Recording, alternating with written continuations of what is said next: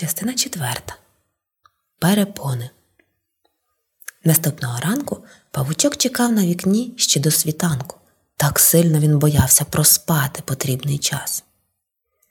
Небо за вікном потихеньку ставало сірого, блакитним, а за горбочком сходило сонечко. Було дуже гарно і дуже тихо. Скарб ніжно виблискував на балконі. Мама нарешті поставила мітлу. Фух, це таки трохи страшно. Ось так от відважно сидіти на виду у всіх, коли в неї в руках мітла. І вона відчинила вікно. Павучок одразу взявся до роботи.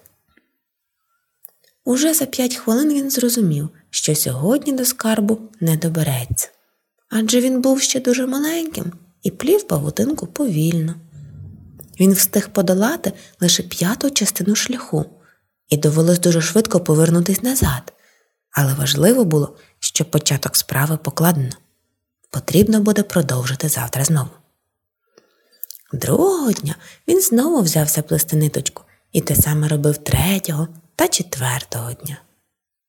А на п'ятий день його чекало страшне розчарування. Вночі здійнявся вітер, і його ниточка павутинка обірвалась. Тепер доводилося починати все спочатку. Що ж, павучок був дуже розчарованим, але скарб так сильно приваблював його, що він взяв себе в руки. Мабуть, потрібно робити не одну лише ниточку, а велику і міцну павутинку.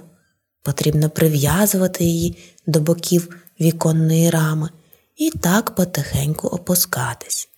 Це займе точно не чотири дні, а десь мінімум вісім.